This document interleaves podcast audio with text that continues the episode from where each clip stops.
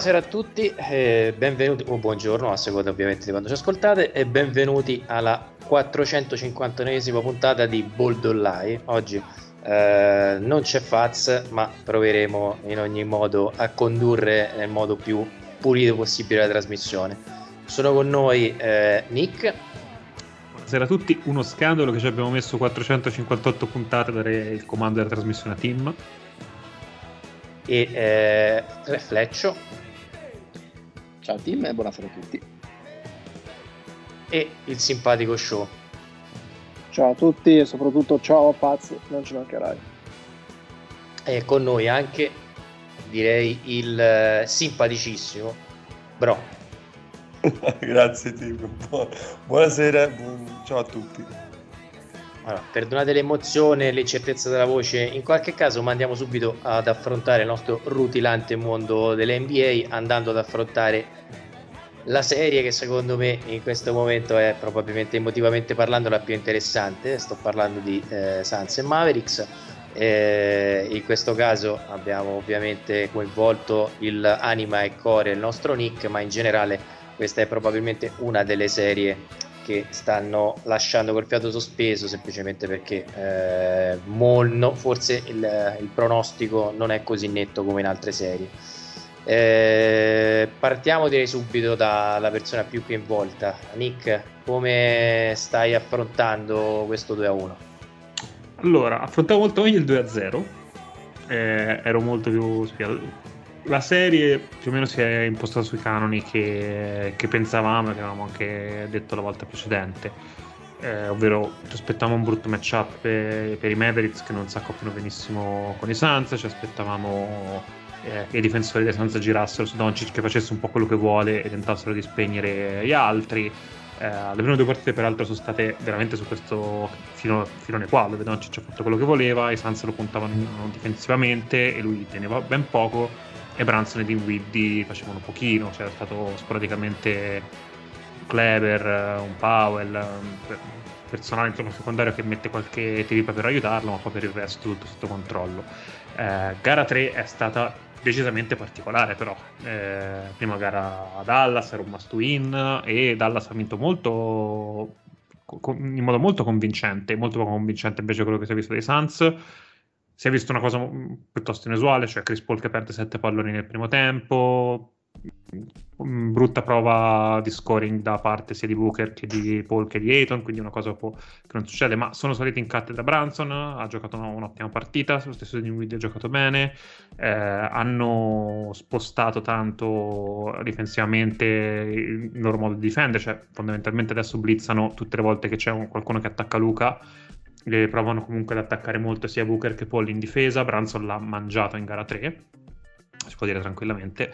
E ci siamo trovati quindi adesso in una gara 4 che è un po' abbastanza pivotal come partita, nel senso che se credo se, eh, se, Dallas la vince a questo punto diventa una serie il meglio delle tre, questo gioco due volte Phoenix ma con una bella inerzia da parte Mavericks, se Sans la vincono hanno a questo punto tre match point e una serie che sembra abbastanza in controllo.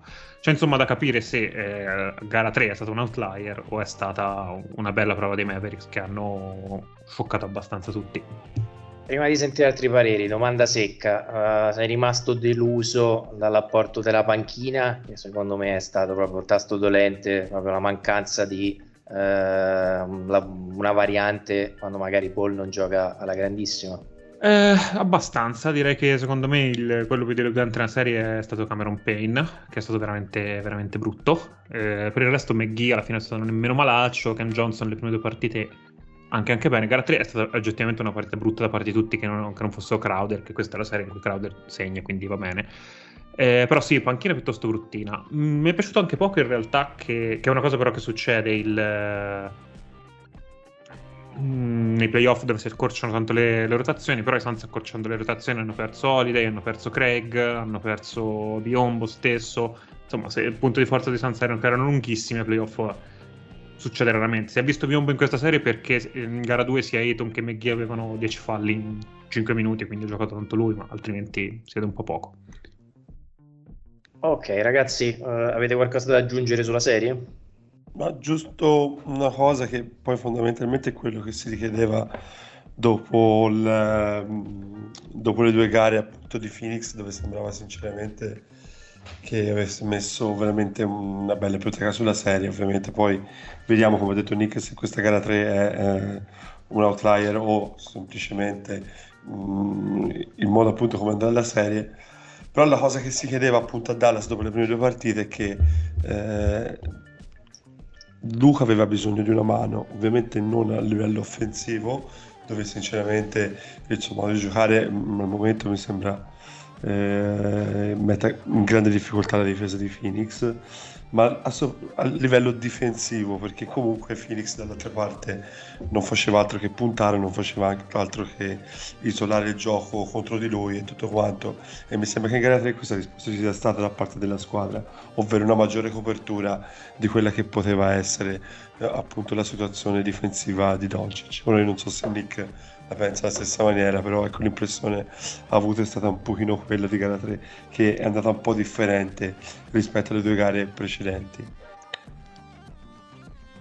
Sì, se vuoi è stata sicuramente anche quella, Doncic ha bullizzato chiunque nei Suns uno contro uno, e io penso addirittura che eh, mi aspetto un cambio radicale, cioè mi aspetto questa partita Crowder su, John, su Doncic tutta la partita, Doncic fa quello che vuole, Bridges su Branson, perché se Doncic bullizza chiunque e ce lo si aspetta e Branson bullizza però tutti gli altri, è finita. In difesa un po' da vedere che, che aggiustamenti ci sono, perché quello che ha fatto Kid senz'altro è interessante. Io pensavo si mettessero più a zone, invece l'ha, l'ha giocata anche abbastanza poco la zona per come aspettavo e invece questo escamotage qua mi è piaciuto un pochino di più, ha dato risultati eh, ben, ben migliori. Ecco.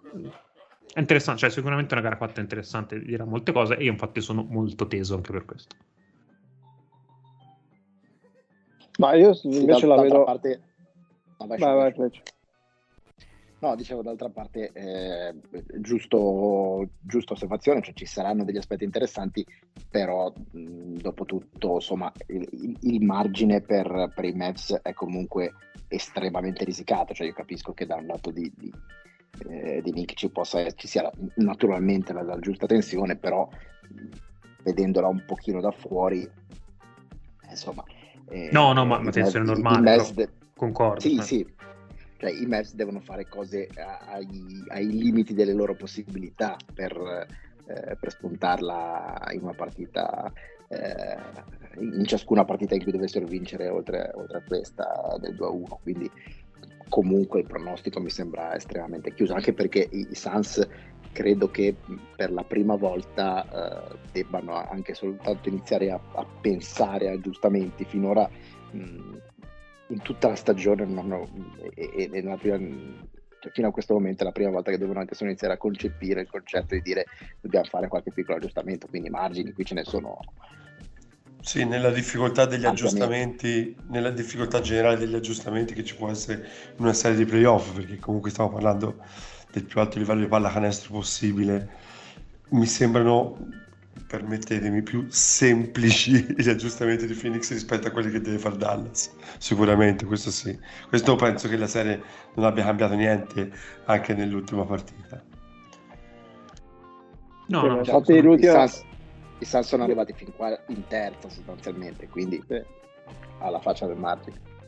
Cioè, secondo me questa qua è la vittoria che ci si poteva aspettare eh, nella serie dei, dei Mavs in cui Luca fa quello che vuole, ma lo farà anche in altri frangenti della serie, secondo me, e in cui magari non funziona bene qualcosa dal punto di vista dei, dei Suns, tipo le troppe palle perse di, di CP3 e tipo alcune, alcuni problemi che sono stati in, uh, in difesa su, su, sugli esterni.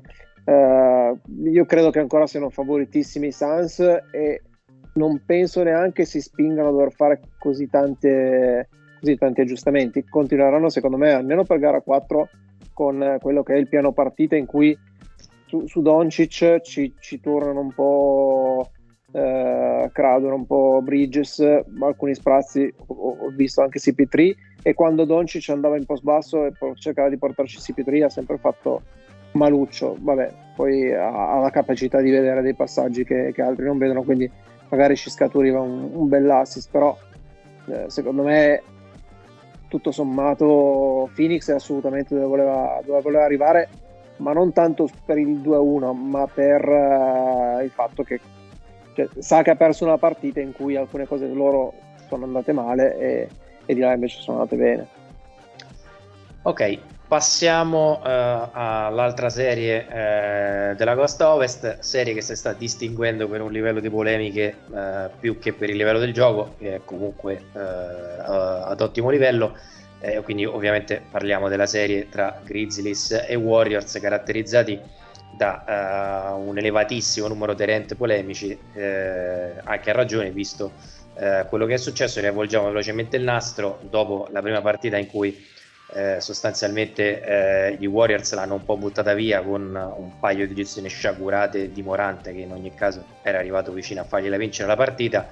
Eh, i Warriors hanno ripreso un attimino eh, quota e fatto valere i galloni dell'esperienza. Purtroppo c'è stato il brutto fallo di Don Brooks che ha sostanzialmente cancellato dalla serie Payton si è preso una sacrosanta squalifica perché ovviamente era un brutto fallo, eh, anche poco anni 90 in realtà rispetto a quanto abbia sentito.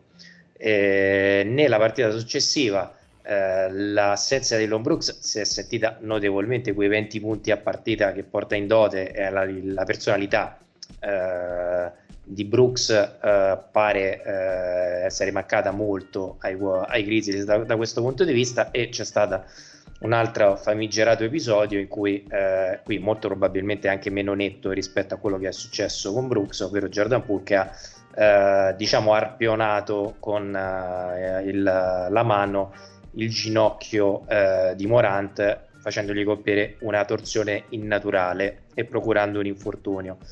Ora, secondo me eh, non è nemmeno importante stabilire se è più o meno volontario, resta il fatto che se non volontario è una delle cose più goffie che abbia mai visto a livello di playoff NBA dove nella migliore delle ipotesi, insomma, eh, magari i più anziani si ricordavano le gomitate e il sangue che faceva uscire Stockton, ma rigorosamente ad arbitro e telecamere girate.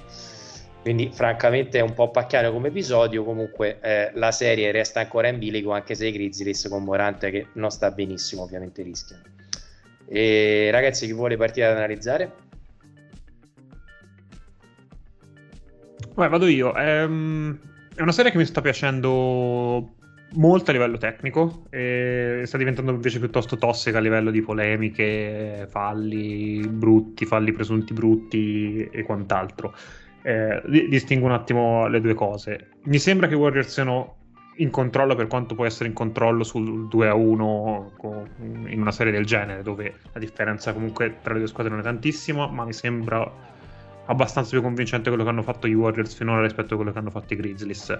Eh, come hai detto tu, prima partita mh, mm, fondamentalmente i Grizzlies l'hanno buttata, ma i Warriors l'hanno portata via. La seconda è stata un abbastanza un massacro e la terza pure è stata eh, la seconda è stata ripresa bene da, dai Grizzlies ma i Warriors fondamentalmente erano abbastanza lì. Gara 3 è stato un massacro è stata la, a livello di effective field goal la seconda miglior partita di sempre dei playoff una cosa del genere percentuali altissime shooting uh, inverosimile e quant'altro a me sinceramente sembra che um, Warrior, i Warriors stanno vincendo nel campo di, dei Grizzlies, nel senso che finora in tutte le partite i Warriors hanno preso più rimbalzi dei Grizzlies, ed era una cosa che credo non si aspettasse nessuno.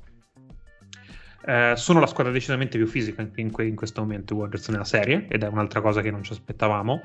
Quindi non so se magari si, eh, i Grizzlies riescono a eh, accorciare le distanze facendo quello che ci si aspetta che facciano cioè alzare l'atletismo, alzare a livello difensivo, buttarsi nelle palle contese e vincere quei duelli lì. Eh, perdono già e ovviamente è una, un peso for- mm, grandissimo, figuriamoci. E va bene che il regular season sono tipo 21-2 il record senza Jamorant, ma un conto è la regular season, un conto è giocare più volte contro una squadra che ti studia, ti conosce, fa aggiustamenti e quant'altro, quindi per lì è una perdita gigantesca e io temo che se non vincono gara 4 la serie vada molto molto molto a sud. Poi se volete parlare di falli e quant'altro, polemica arbitrale, magari facciamo a parte. Teniamoci adesso un secondo su, sulla serie. Non so se qualcun altro l'ha visto. Proviamo, su, proviamo a rimanere sul tecnico finché ci riesce. Esatto. Ecco, mettiamola così. Eh, sì, complicatissimo. Senza Morant, fuori gara 4. Cioè, se eh, Memphis perde gara 4 mi sembra abbastanza eh, impossibile da riprendere in termini sportivi, nel senso che comunque eh, se ne parlava nell'ultima puntata appunto del valore dell'esperienza degli Warriors, di quello che possono fare ecco, da questo punto di vista rispetto a Memphis. E sinceramente nei finali mi sembra che da questo punto di vista, soprattutto quello di gara 1, perché poi quello di gara 3 sul risultato ecco, parla da solo, però ecco è arrivato proprio quel, quel fattore lì, secondo me, il fattore che gli permette appunto di eseguire in maniera sempre eh, fluida, sempre attiva, sempre propositiva, anche nelle situazioni di grandissima pressione. Mentre su Memphis da questo punto di vista c'è tantissimo da imparare perché le soluzioni erano buone, c'era un pochino, erano un pochino meno sgamati, ecco, da questo punto di vista, però ecco, fa parte appunto di una crescita di una squadra che rimane ancora giovanissima, ma qui se non sto a ripetere quello che si è detto nella scorsa puntata. Eh, interessato a vedere cosa succede però dal lato Memphis, dal lato tattico eh, per appunto questa gara 4 su chi un pochino ecco, si rivolgerà un pochino più il peso eh, dell'attacco perché mm, non, non, so a questo punto chi è che potrebbe veramente prendere le redini del, dello scoring offensivo di Memphis a questo punto. Io e più che altro un altro aspetto. E, e stasera Fleccio facciamo a pugni prima o poi. Eh? Vai, tocca a te, tocca a te. no, e più che altro vedi che la serie... Esatto. Ah, Copini vinco io.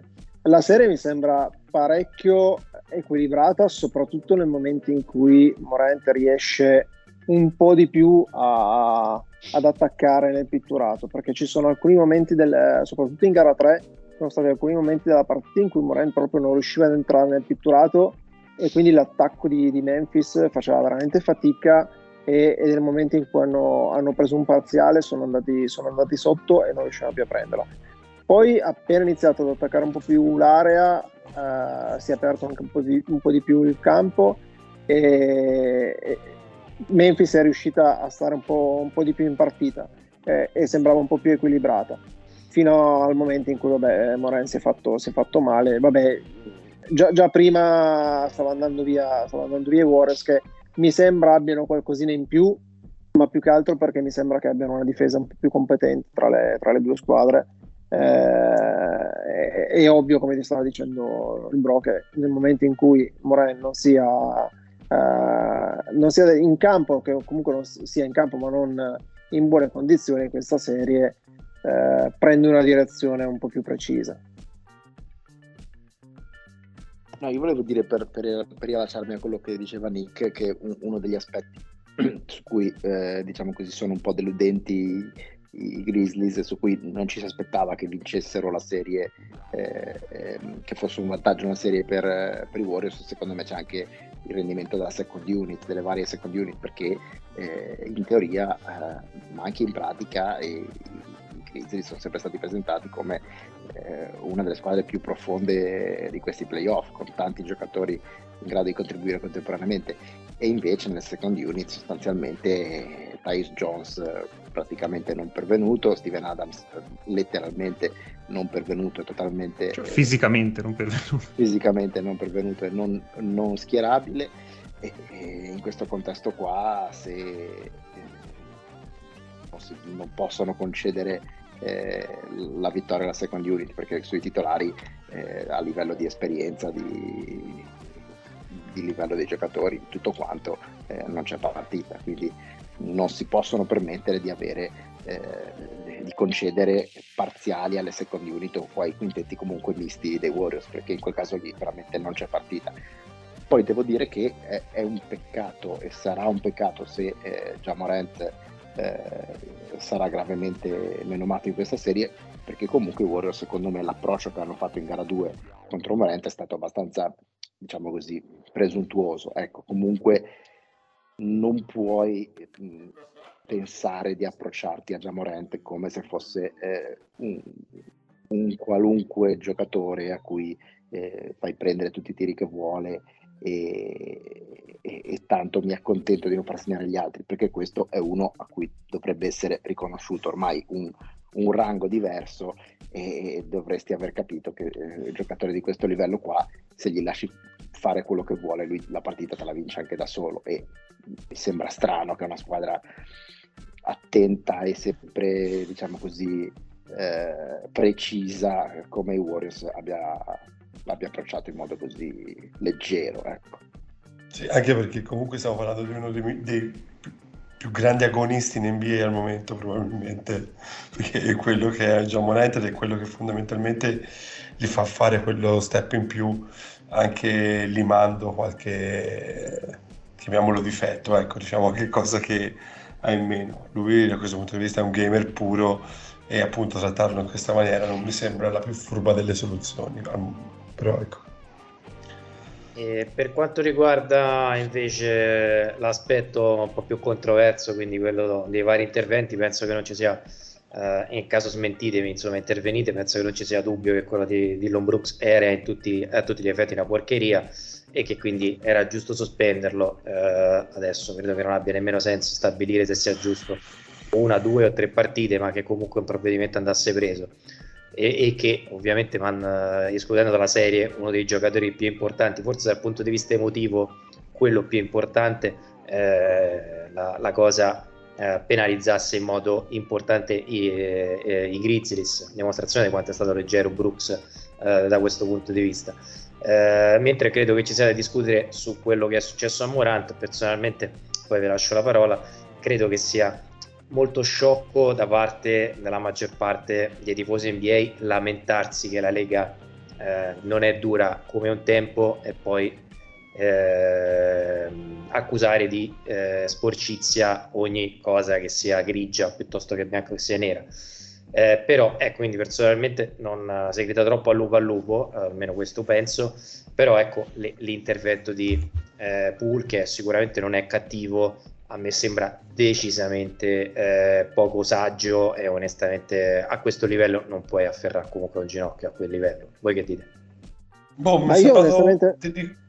Vai, vai, vai, vai show. Ah, io onestamente non, eh, no, non, vedo neanche una volontà, cioè mi, mi, sembra un'azione abbastanza concitata, mm, con il raddoppio di Wiggins, la palla che poteva andare nella direzione di, di, di Paul che cerca comunque di dare fastidio a, a Morant per fargli perdere il pallone. Io credo che di questi contatti ce ne siano parecchi durante, la, la, durante le partite. Secondo me lì è 90% sfiga, 10% una volta che tocco il ginocchio devo rendermi conto di aver toccato un ginocchio e non magari un, un fianco, eccetera, e non tirare. Però mi sembra anche un movimento molto... cioè l'ha, l'ha tirato veramente per poco ma tant'è che fin quando io non ho visto il, il replay con la mano di, di Pool che, che, un po' tirava sé il ginocchio, io pensavo si fosse fatto male Morent nel momento in cui cambia la direzione perché ha visto l'arrivo di, eh, l'arrivo di Wiggins, apre leggermente le gambe, apre un po' il compasso e pensavo che in quel movimento gli si fosse un po' iperallungato il ginocchio, quindi non pensavo neanche fosse la colpa di Pool. Eh, secondo me è veramente spiga in quel caso ripeto, speriamo che non si sia fatto male, che sia stato solo il dolore del momento e, e che possa tornare per, per, gara 4 a giocare a, a, un buon livello. Però io veramente mm. cioè, non do nessuna colpa a Pool, francamente. Eh, non, non, mi pare né una porcata né un eccessivamente di... ingenuo cioè comunque cioè, oh bravo esatto, esatto. Se, se, noi facessimo quella cosa lì penso chiunque di noi anche se a livello infimo ha giocato e, e credo che se qualcuno eh, vi tirasse il ginocchio in quella situazione un, un, penso che lo mandereste tranquillamente a quel paese cioè n- è una cosa che non devi fare è ovvio che secondo me non era cattivo vai bro sto nell'ingenuità con te sto nell'ingenuità nel senso non riesco a farmi vendere al 100%, ma neanche forse almeno l'intenzionalità del gesto. Cioè, mi sembrerebbe veramente eh, una roba da, da geni del male, una cosa del genere, soprattutto con quella prontezza e quella velocità di azione. Eh, mi sembra molto ingenuo, ma non eh, così intenzionale come hanno voluto far passare posto che sicuramente poi si scoprirà che era tutto studiato da tre settimane, roba del genere, però ecco, guardando replay, guardando un pochino la situazione in campo, sinceramente mi è sembrata una cosa, una cosa così, ecco. Sì, io direi proprio che tra i due, tra i due interventi tra i due interventi non c'è proprio nessun paragone perché eh, quello di Dillon Brooks fa eh, due flagrant, uno col, col, sinistro e uno col destro, perché con una mano gli dà la mazzata e con l'altro lo tira giù. Quindi quelli sono due flagrant ed è stato giustissimo a sospendere. Mentre quello di Jordan Poole, veramente, come diceva Shaw, secondo me, se guardi l'azione a velocità naturale, non vedi neanche la, uh, il, il, dire il discorso tira ginocchio. Eh, tira il ginocchio e secondo me sembra che tiri il ginocchio se tu lo vedi a iper slow motion e quindi sembra che l'azione duri eh, un secondo, ma quel movimento lì dura una frazione di secondo, lui dà una manata e la mano gli rimane tra virgolette impigliata quasi nel ginocchio, cioè secondo me è totalmente involontario e, e, e cioè non lo considererei neanche goffo, lui va per la palla. Quelle, quell'inquadratura, la palla Quell'inquadratura ha fatto spellare le mani ai creator di Twitter, eccetera, su questa roba qui. Io eh, penso che lo slow di 5 secondi me... rovinerà tutti gli sport di questo pianeta perché ovviamente tutti i contatti a rallenti sembrano mortali, qualunque contatto e, sia e volontarissimi, perché giustamente se io ti tengo il ginocchio per 5 secondi ovviamente lo sto facendo apposta, ma se io ti tocco il ginocchio per una frazione di secondo e la mia mano rimane lì, io non ho fatto niente di volontario e quindi secondo me non, cioè, non, non vale neanche la, neanche la goffezza. Proprio, allora, a me sembra normale. Ma anche perché se non si fosse fatto male, e, ma e, diciamo, non, è neanche certo, non è neanche certo che si sia fatto male lì, eh, esatto, eh, perché secondo esatto. io io non ne so niente, ma molti dottori, eh, fisioterapeuti si sono scatenati tutti, però la maggior parte dicono guardate che per, per, quello che è l'infortunio così come viene descritto non è quella dinamica lì che lo può creare.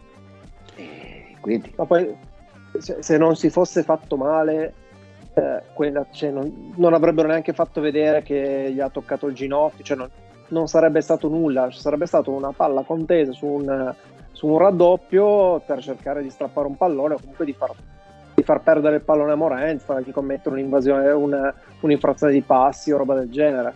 Quindi proprio gioco gioco, fallo perché fallo ci sta perché hai toccato comunque una gamba e, e fallo però basta.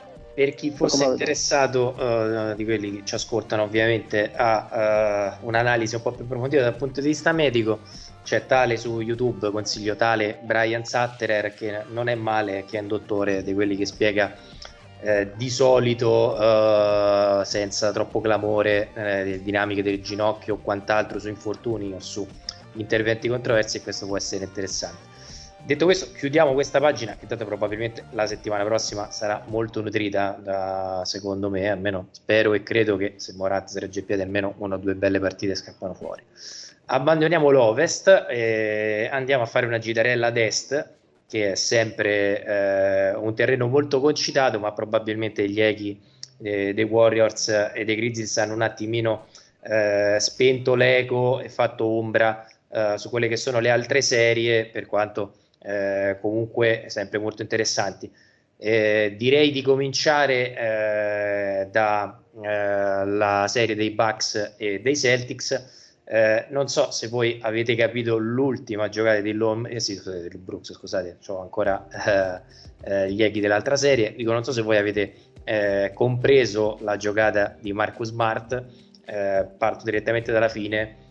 Credo che sia una delle cose più go- goffe che abbia visto a livello di playoff NBA quando devi cercare di vincere la partita non ti raddrizzarla. partiamo, Nick, tu cosa ne pensi? Mi stavo lamentando contro lo schermo di quale serie stiamo affrontando adesso, Miami o l'altra? Eh, stiamo, no, no, stiamo parlando dei Bucks e dei Celtics. Ah, ok, scusi.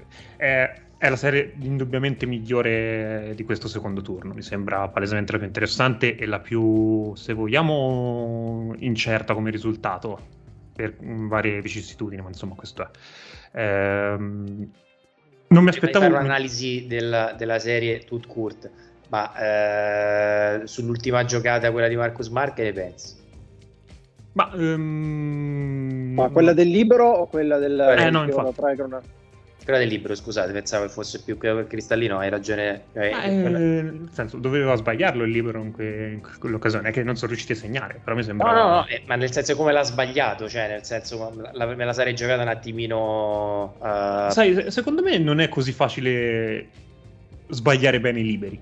Cioè, non, è, non esatto. è davvero semplice. Cioè, a, a parte il fatto che loro mentalmente sono molto tarati sul segnare liberi, quindi cambiare qualcosa è, terreno inaspettato.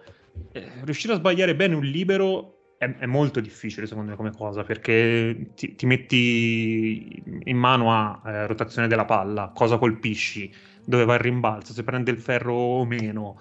Cioè, è veramente un, una scienza molto difficile e rischi di fare come mi sembra fecero di Gay qualche anno fa, quando in realtà lo segnò e, e la partita si concluse lì. Quindi io no, no, non gli farei una croce per quello. Ecco. E... Fondamentalmente sbagliare, sbagliare, un libro è facile, è sbagliare un libro in quel contesto lì, nel senso non la puoi tirare un po' storta, un po', devi tirare forte e deciso verso Se, il ferro senza parabola modo... perché sennò rischi che rimbalzi dentro per, no ma per fare in modo che il rimbalzo arrivi più lungo non più alto ma più lungo possibile perché è l'unico modo che tu hai per avvantaggiare appunto l'attacco a, al rimbalzo e quello sinceramente è molto però secondo te c'erano i liberi che invoca Smart oppure la chiamata arbitrale giusta?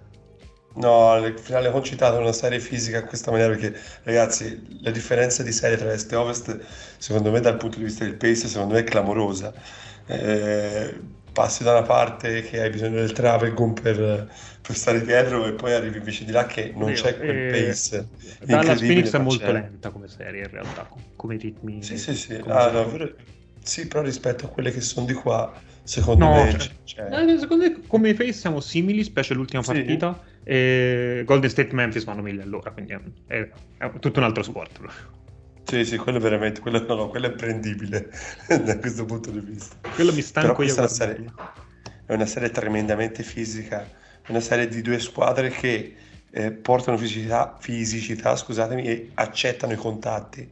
Quindi loro hanno proprio messo, questa è una serie se vuoi che può ricordare veramente le vecchie serie playoff eh, di anni fa.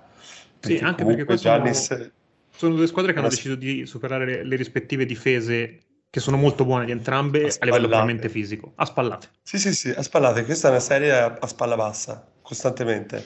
Non c'è quello che va più veloce, sì c'è, però se vuoi crearti un vantaggio te lo crei a spalla bassa, te lo crei, quindi... Quindi direi, quindi tornando scusa alla, alla domanda di, di Tim, contando la fisicità della serie, quel fischio lì ci stava? Mm. E Fleccio, come l'hai vista la serie? Ma eh, l'ho vista nel senso che obiettivamente forse i Celtics eh, sono passati dal, dall'essere, diciamo così, sottovalutati nella loro difesa a loro stessi eh, essere convinti che sia diciamo persino oltre a quello che, eh, che credevano di avere, nel senso che comunque mh, con Giannis certe cose, per quanto tu abbia una super difesa, eh, non te lo puoi permettere e eh, Giannis lo devi difendere diversamente da come difendi chiunque altro, ivi compreso Kevin Durant, che per carità è il giocatore probabilmente il, il più forte eh, che ci sia è ancora Durant, ma eh, Durant è un giocatore, diciamo così, mh, non voglio dire standard perché non, non, lo è, perché non è standard uno con quell'altezza, con quelle mani, con quella coordinazione, però comunque è un tipo di giocatore che tu sai come affrontare in un certo modo. Giannis non lo puoi affrontare così, Giannis lo devi tenere sostanzialmente lontano dal, dall'azione ma lontano anche dalla palla perché se gli permette di caricarti tu puoi avere la difesa mh, più tosta che vuoi ma lui i suoi punti te li fa sempre e se ti fa quelle sparate da quei 10 eh, punti in 5 minuti, poi tu fai fatica a, a, rientrare in partita. Quindi secondo me dovrebbero un po' cambiare l'approccio e mi sorprende che si siano forse sopravvalutati, nel senso di dire con la nostra difesa senza cambiare niente, così come abbiamo fermato Durant possiamo fermare anche Gianni, secondo me non ci siamo. E dall'altra parte ogni tanto eh, il, il, motore offensivo dei Celtics che, che, batte in testa, che si era visto molto nella prima parte della stagione, molto meno nella seconda, eh, ogni tanto inizia un po' a rivedersi, perché ci sono dei momenti in cui l'attacco dei Celtics improvvisamente sembra dimenticarsi eh, come si gioca e, e, cosa devi fare per vincere la partita di basket.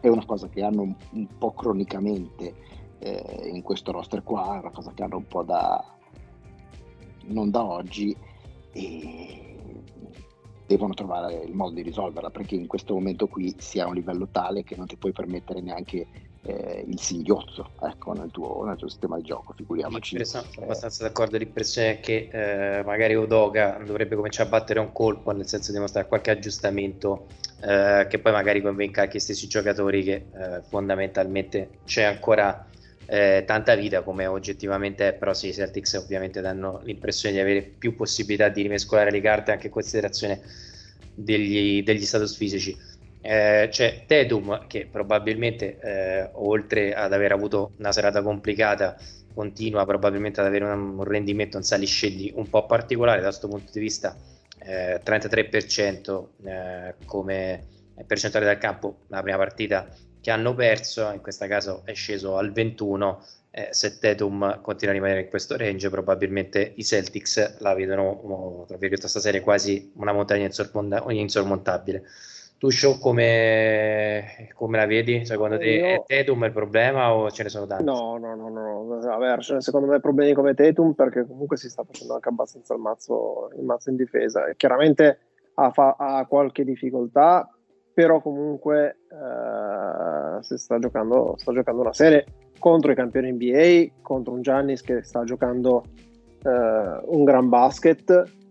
Quindi non credo sia um, non credo sia un problema di, uh, di Tatum onestamente in questo, in questo momento. Uh, a me gara, gara 3 soprattutto sarebbe piaciuto vederla arbitrato un finino meglio. Gli arbitri stanno facendo abbastanza male in questi playoff e in gara 3 tra Boston e Milwaukee secondo me hanno fatto tanti errori da una parte e dall'altra eh, perché hanno sbagliato alcuni fischi su Giannis hanno sbagliato secondo me il, il tiro di Smart da 3 era, era un tiro da 3, quindi dovevano dargli tre liberi, potevano andare a pareggiare. Uh, mi, mi, sarebbe piaciuto avessero giocato un po', un po meglio, diciamo, con, con, gli arbitri che, che avessero arbitrato un po' meglio. Detto ciò, io la mano di, di Udoka la vedo su, su altre cose. La vedo che sta in questi playoff e in questa serie gara 3 soprattutto ha rivitalizzato un giocatore che sembrava finito come la Orford grandi meriti ovviamente a Orford che eh, si è presentato in condizioni sbaglianti ma è stato anche messo in condizione di, di rendere eh, anche qui sui due lati del campo perché anche le partite in cui magari non ha fatto granché in attacco in difesa comunque si è sbattuto e, e Giannis eh, in alcune azioni l'ha tenuto anche lui e l'ha, l'ha tenuto abbastanza bene Uh, io credo sia una serie lunga, parecchio lunga, e che verrà decisa da, da episodi o, o, o, da Giannis, perché probabilmente è comunque il più forte giocatore che c'è, che c'è in campo. Va, va, scritto sicuramente merito anche a Stevens, che quando si è ripreso Orford è stato, uh, anche travolto un po' dalle critiche, anche perché insomma l'ultima versione di Orford con i Celtics sembrava oggettivamente trascurabile. Detto questo, eh, direi che possiamo eh, traslocare, fare le valigie e eh, eh diciamo parlare dell'altra serie. Prima facciamo un aggiornamento veloce eh, per quanto riguarda eh, Sans e Mavericks. Al momento Dallas più 10, 31-21 e diciamo l'elemento che potrebbe cambiare qualcosina è l'infortunio eh, occorso poco fa. Nick, ce la vuoi descrivere un po' tu velocemente? Ma si è fatto male Crowder eh, entrando dentro con Doncic che lo difendeva. Non ho capito se si è fatto male alla caviglia o al ginocchio, si teneva la gamba, quindi non, non manco chiaro. Eh, si è rivisto adesso in panchina, non so se rientrerà o meno, però sembra più o meno essersi riandato. Per il resto della partita per ora Dallas che sta giocando decisamente meglio e chiamate arbitrali orrende da entrambi i lati. Sì, sì, continua questo metodo arbitrale strano di non premiare l'attaccante che si comporta in un certo modo e di essere eccessivamente penalizzante con la difesa aggressiva. Tra continua il fischio arbitrale di fischiare roba senza senso o di sì. fischiare tecnici e flagrant dove non ci sono, però. Non so. Sì, su, sui flagrant magari dovrebbero anche parlarsi un attimo e capire un attimo come come gestirli perché mm, boh, cioè, non, ho... Non, non, ho... capito che, che, tecnico hanno fischiato a Luca all'inizio, proprio non so nemmeno capito dov'è che c'era un tecnico, non ho capito il flagrant dato a Booker per aver tirato. Sì, proprio... no, metro assolutamente misterioso, sono sì. abbastanza d'accordo. E, però il tempo è tiranno, eh, eh, torniamo a parlare della serie che è rimasta ad est.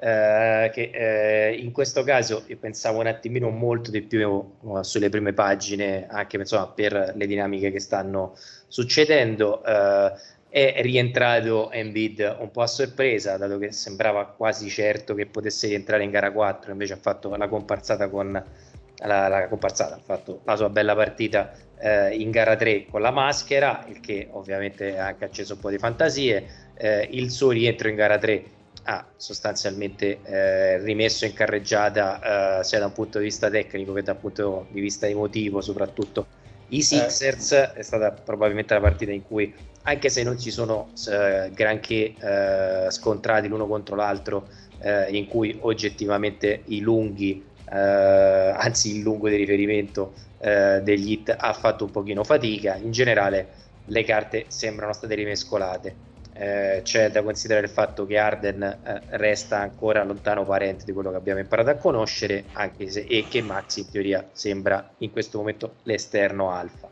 Eh, bro, tu cosa ne pensi? Mm, questa serie con Embiid è una cosa e, con, e senza Embiid è un'altra. È la cosa più scontata del mondo, però veramente mm, switcha tutto a livello mentale, cioè eh, la presenza di Embiid eh, a, a Philadelphia sblocca tantissime cose, sblocca maggiori libertà dal punto di vista crea- di, di, creazione di gioco, sblocca diciamo anche questa eh, come dire, dipendenza da Arden, che poi non è vera, però ecco ci si aspetterebbe che una volta che non c'è Embiid Arden mh, salga in cattedra quando si è visto che invece è in tremenda difficoltà a crearsi qualche cosa a livello individuale, se non appunto da fermo, perché comunque un giocatore di talento straripante, ma il passo non, mi sembra abbastanza eh, tranquillo a dire che non c'è più. Eh, Embiid soprattutto è un, eh, uno che sblocca a livello di emozioni, come hai detto te, tantissimo, soprattutto nella prima partita in casa. Eh, sono curioso di scoprire se questa cosa qui, questa partita qui sia stata data appunto da un fattore emotivo, da un fattore tecnico, perché secondo me tecnicamente Miami ha giocato, vabbè, sicuramente la partita peggiore eh, tra le tre, ma questo è chiaro perché le prime due sinceramente era andata anche eh, su, andata con dei giri veramente molto alti e aveva sbagliato veramente poco. È vero anche che attaccare eh, DeAndre Jordan e Paul Reed rispetto a Embiid è un'altra cosa. E lì c'è l'altro fattore di Embiid che difensivamente loro, almeno contro Miami ma non penso solo con loro non si possono permettere Embiid fuori non tanto e solo in attacco ma principalmente in difesa che è una roba che deve far valere ecco appunto il peso di Embiid che non è soltanto a livello di scoring ma è proprio totale totale, come detto te prima, a livello emotivo, a livello tecnico e a livello difensivo. Perché in questa squadra qui sinceramente stanno mancando tantissimi apporti, primo di tutti, come detto prima di Arden, Maxi sta facendo veramente il, eh, il surplus, sta facendo, ma anche Danny Green nelle partite precedenti è stato veramente deleterio in certi casi, difensivamente e offensivamente. Con Embiid è tutta un'altra squadra, con Embiid c'è una serie, vediamo se è un... gara 3 è stata una roba emotiva come è successo, come si parlava prima di Dallas Phoenix, o se eh, e quindi Miami può rimettere a posto perché Miami sinceramente in questa serie non aveva ancora fatto aggiustamenti e ora mi sembra che sia il caso di portarli in campo. Ok, prima di chiedere un parere agli altri, faccio una domanda secca, questa è una mia curiosità. Eh, forse non è arrivato il momento in cui eh, Spolstra fa meno lo Spolstra e eh, quindi fa un po' più il Popovic, nel senso che cambia un po' le carte. Io sinceramente eh, in gara 3 ho trovato esagerato in generale l'apporto e la considerazione che hanno di Struss, che è un giocatore che adoro, però magari avrei eh, spremuto come un limone un filo del più erro. Tu che ne pensi? No, infatti anche secondo me questa è la prima cosa su, cui devi lavorare è probabilmente proprio il discorso del, delle rotazioni, in cui Struss sicuramente fa tanto, ma eh, nel momento in cui non entra al tiro o nel momento in cui non riesce a trovare quei tiri aperti che appunto gli hanno permesso in gara 1 e gara 2 di stare in campo anche in maniera considerevole, in maniera molto efficace, eh, se, non, se, non, può dar quello eh, inizia a essere complicato e come dici te l'apporto di Erro, l'apporto di, anche di Oladipo, anche se fisicamente sappiamo come sta, inizia a essere un pochino più importante rispetto a quello di, di Struss, che non è che non deve giocare, ma magari ecco, non 30 minuti.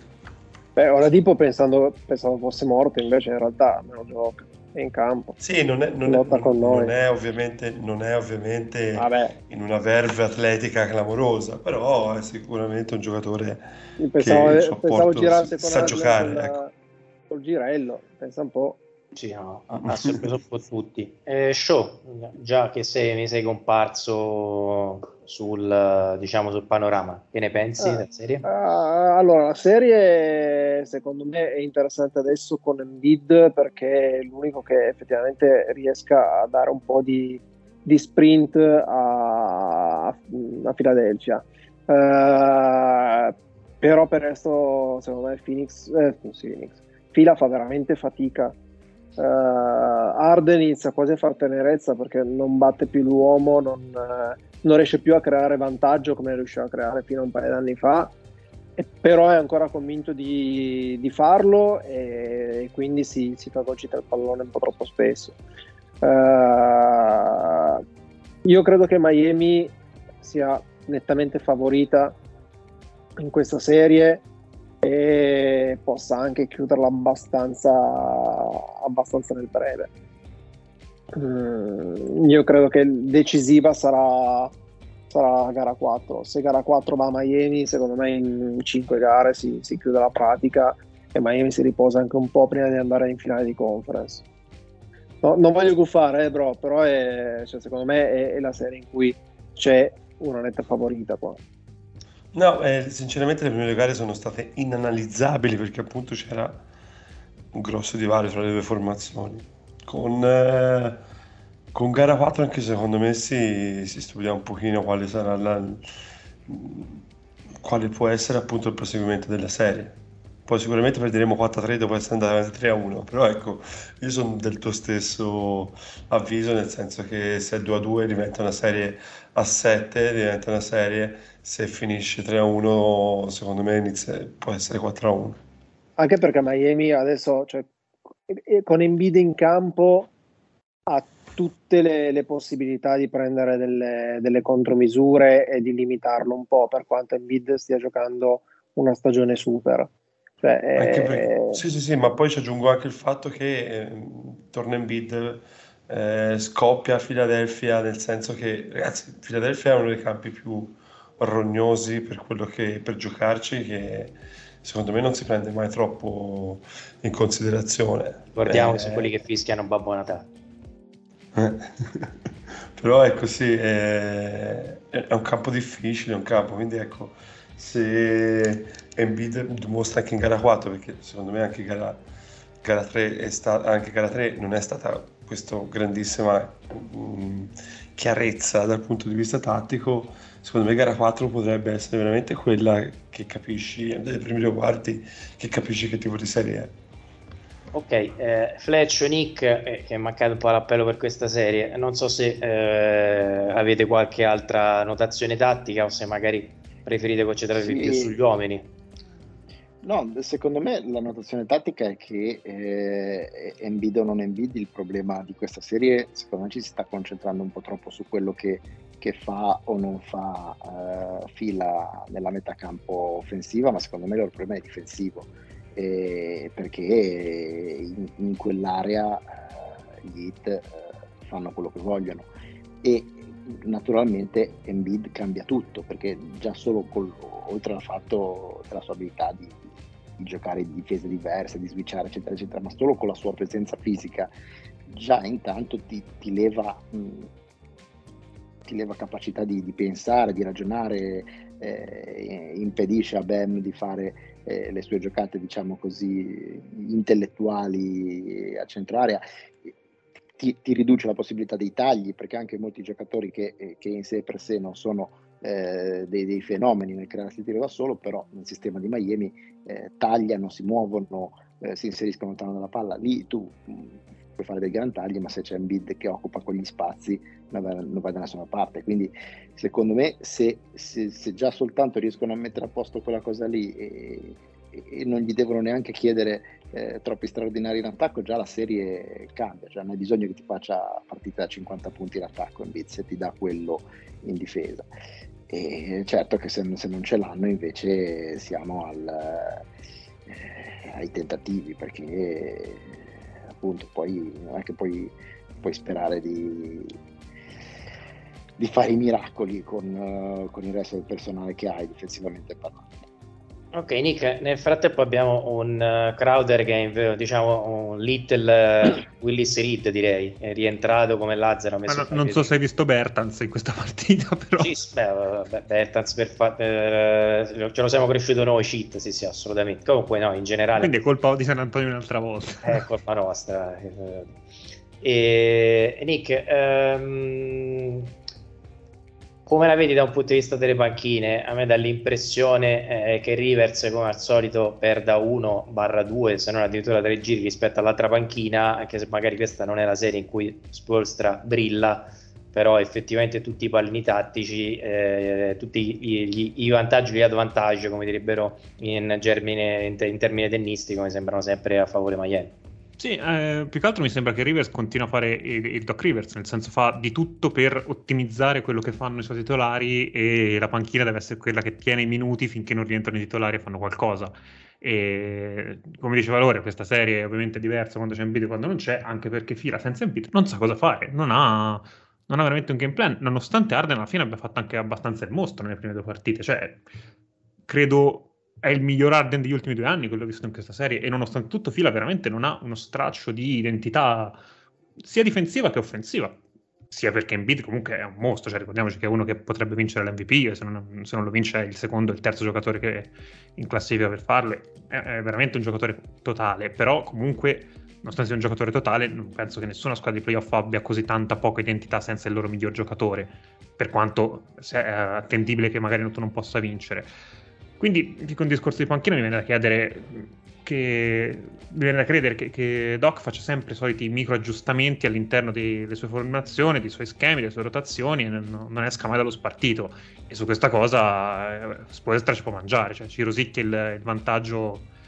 Rosicchia un vantaggio tattico lì dove magari tecnicamente va sotto perché il talento che hanno i migliori giocatori di fila, i giocatori di Miami, per quanto sia magari un talento più distribuito, non ce l'hanno. Ok. E se volevo fare una domanda io a Lore, però, voglio sapere cosa ne pensavo a questo punto di Struss uh, stabilmente titolare, perché ormai possiamo dirlo che è stabilmente eh no, lo, l'abbiamo detto prima, Nick. Ah, scusate, era nella mia emergenza casalinga dove mi sono allontanato, esatto. perdona. Sì. di Casso, sì, no, ne avevamo parlato un po' prima, che forse ah, era il caso di... Sì, sì, chiedo scusa, chiedo scusa. Eh, ci mancherebbe. Allora, ragazzi, eh, direi di affrontare eh, dei saluti, ovvero fare il funerale indiano alle squadre che ci hanno lasciato eh, direi di affrontarle in ordine randomico per rendere la cosa relativamente più interessante.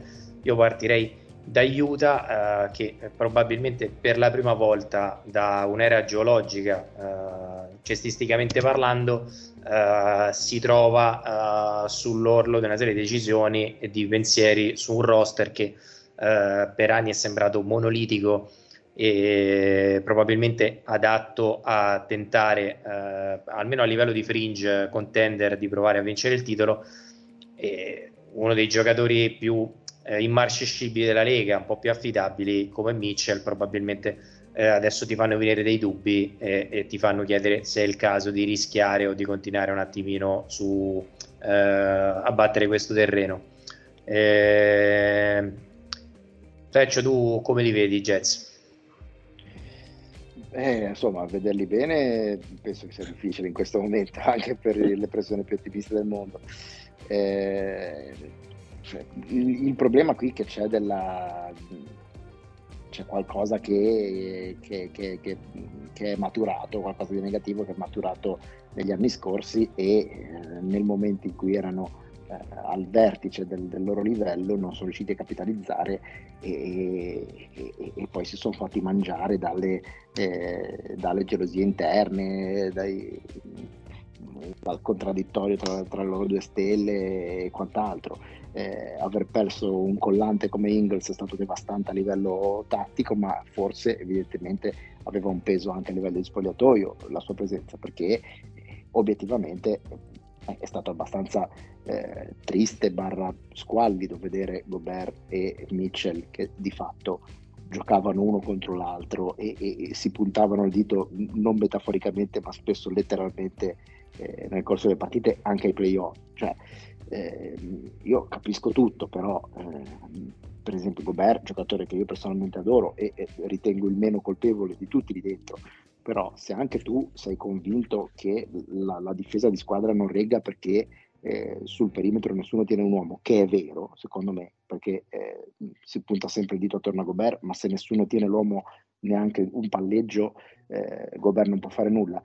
Però ah, anche perché, scusami Fleccio, ma tra, tra, Mitchell e Jordan Clarkson, che alla fine questo uomo gioca tanti minuti, c'è anche da aspettare, solo che gli esterni facciano un po' di fatica a tenere l'uomo. No, no, Colle c'è anche la sua età. Cioè, cioè, Gobert ha ragione, però non lo puoi far vedere in maniera così plateale, cioè non puoi a ogni azione allargare le braccia, fare le scene, sbuffare, indicare tu così, cioè ci vuole anche un po' di diplomazia barra team play e a questo punto ti ritrovi viceversa eh, Mitchell altrettanto, non, non fa niente per, per, nascondere la sua insofferenza verso Gobert, però capisci bene che se, se ti approcci così eh, a una stagione venendo da un contesto in cui già sei una squadra che comunque sei lì, sei, sei stata in vetta alla Western, alla Western, Conference perché eri un orologio che funzionava bene, non perché avessi un talento eh, dominante, è veramente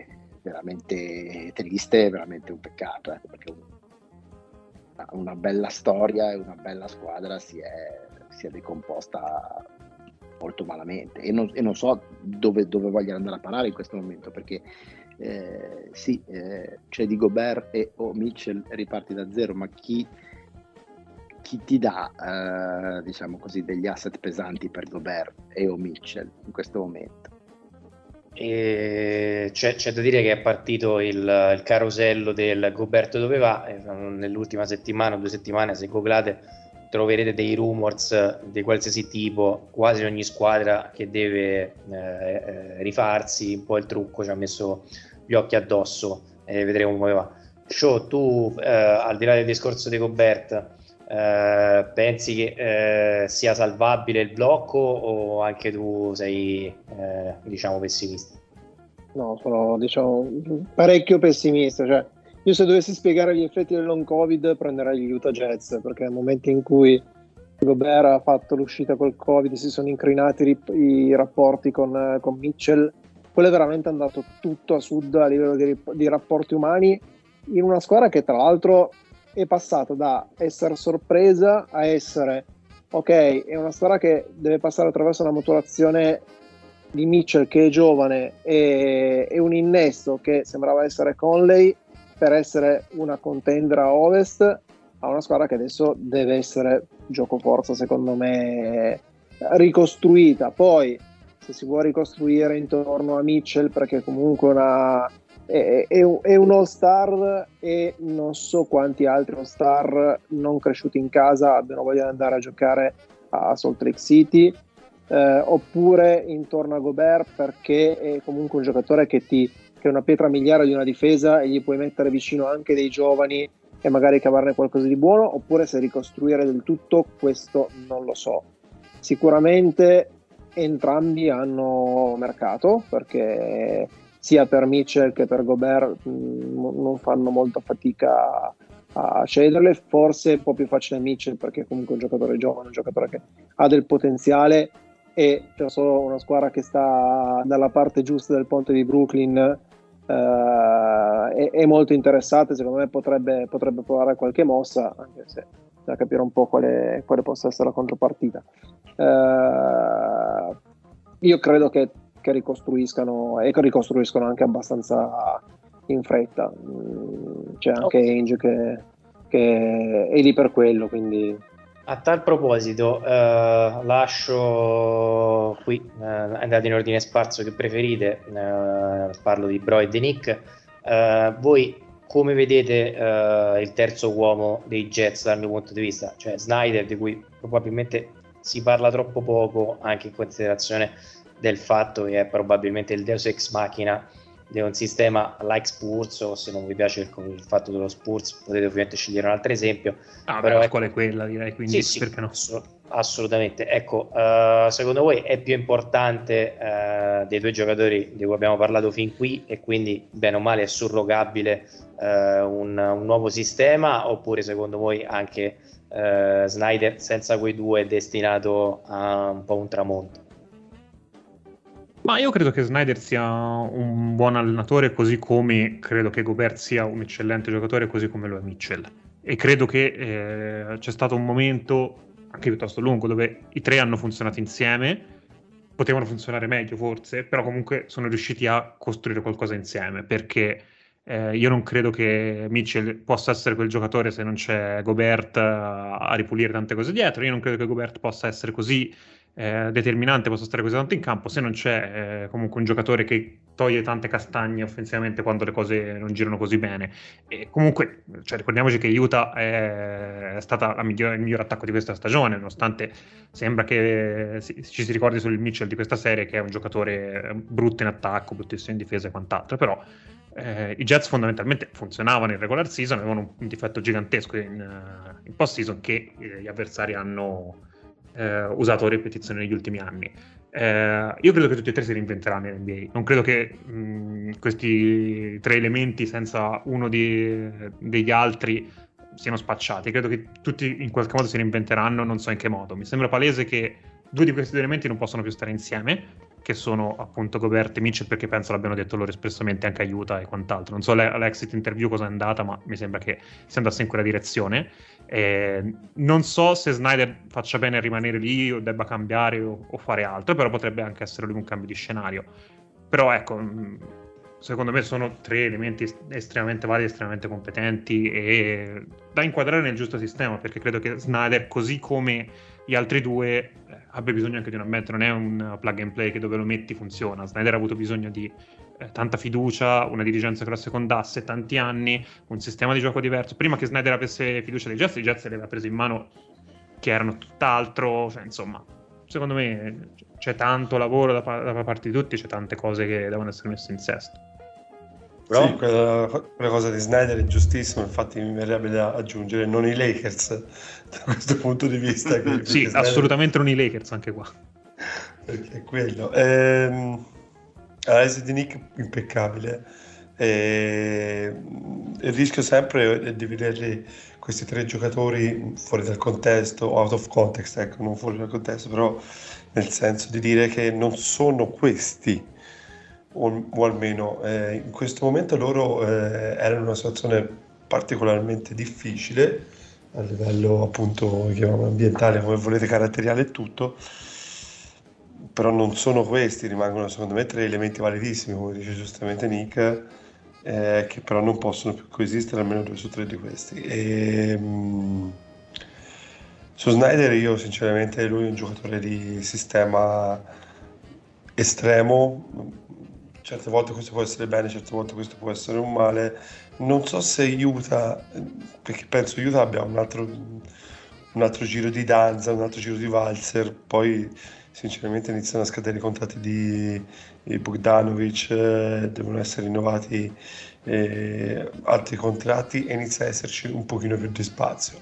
Questo già quest'anno potrebbe, secondo me, eh, aprire un pochino l'opportunità di aiutare a rinnovarsi e non so se Snyder da questo punto di vista fa il caso appunto dei Jets più, più mh, mm, così che, che, il contrario. Quindi mi, mi, aspetto anche che Snyder possa essere un, un, pezzo pregiato del mercato, anche se non so sinceramente quando gli scade lui il, il contratto con Utah, però ecco, nel momento in cui dovesse liberarsi, mi sembra che delle squadre che hanno bisogno di quello spasso dal punto B, quindi da quello di essere ok, playoff al punto A, ovvero essere credibili a livello contender o qualcosa sotto, Snyder possa essere una buona presa per altri. Per quanto riguarda Mitchell e Gobert, mi sembra che Mitchell abbia bisogno di altri riflettori e secondo me anche di eh,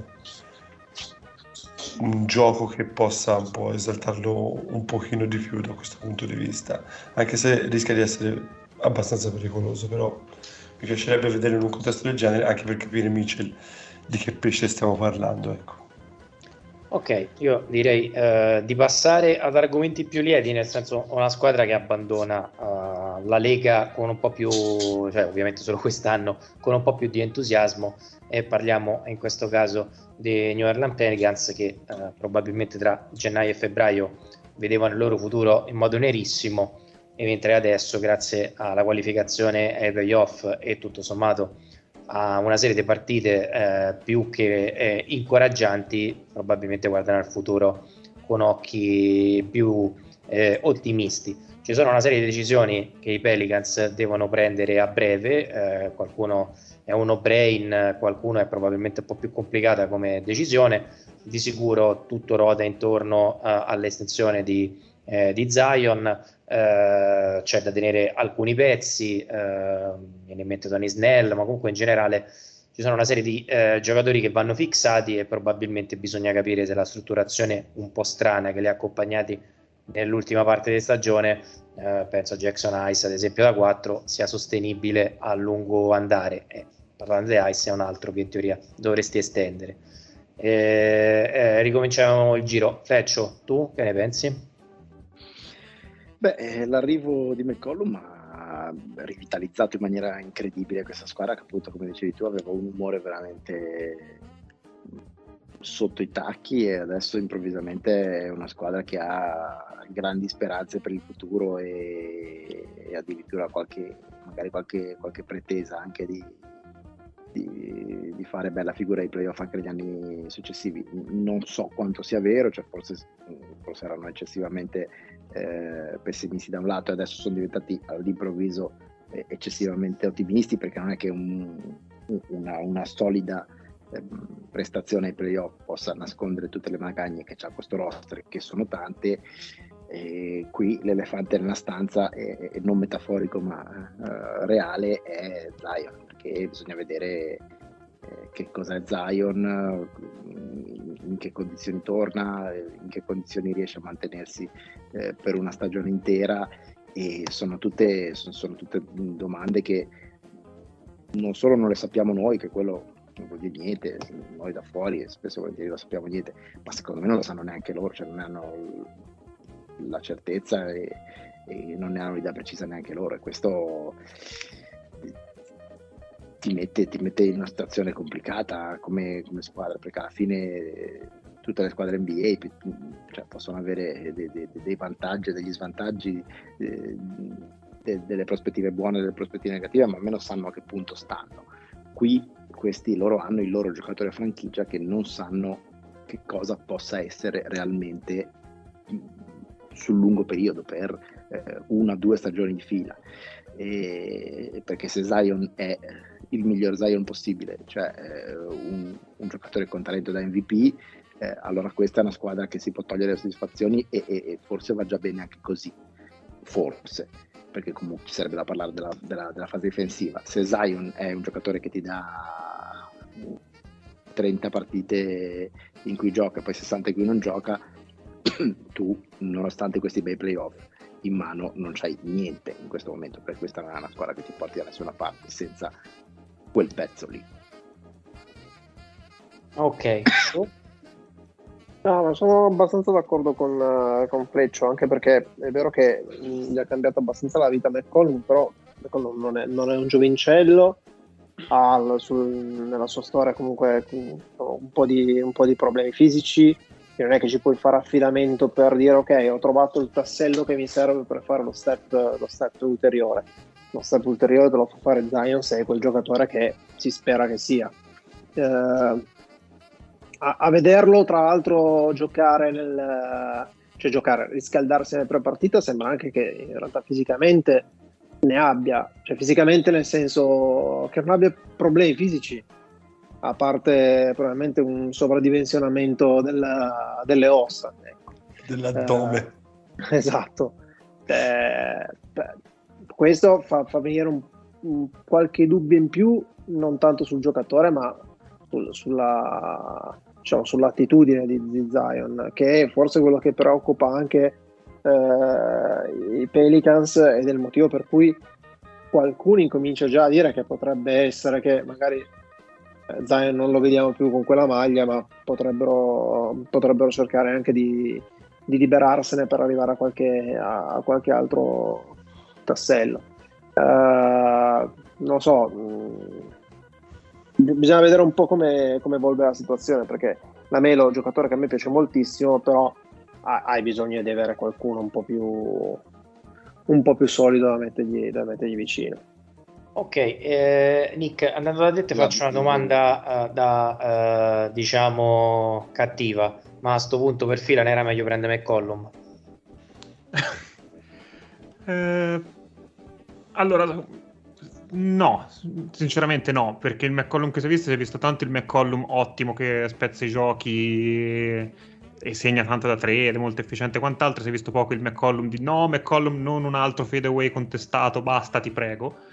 Uh-huh. E, e, quindi no, è un po' troppo semplice come risposta e, non ci sto, cioè, da, da, Arden cercavano ovviamente tanto altro, un, quanti playmaker in secondario, cosa me, che McCollum non riesce, non riesce a dare sicuramente è un'altra opzione di scoring. E la cosa che secondo me è interessante è che è una, un'opzione di scoring eh, per quest'anno fa molto comodo a, ai Pelicans. Si è visto, funzionava molto bene anche perché insomma eh, hanno tanti cagnacci difensivamente e a parte Ingram c'era poco che riuscisse a creare net. Palanciuna se volete, certo, però sugli esterni c'era ben poco.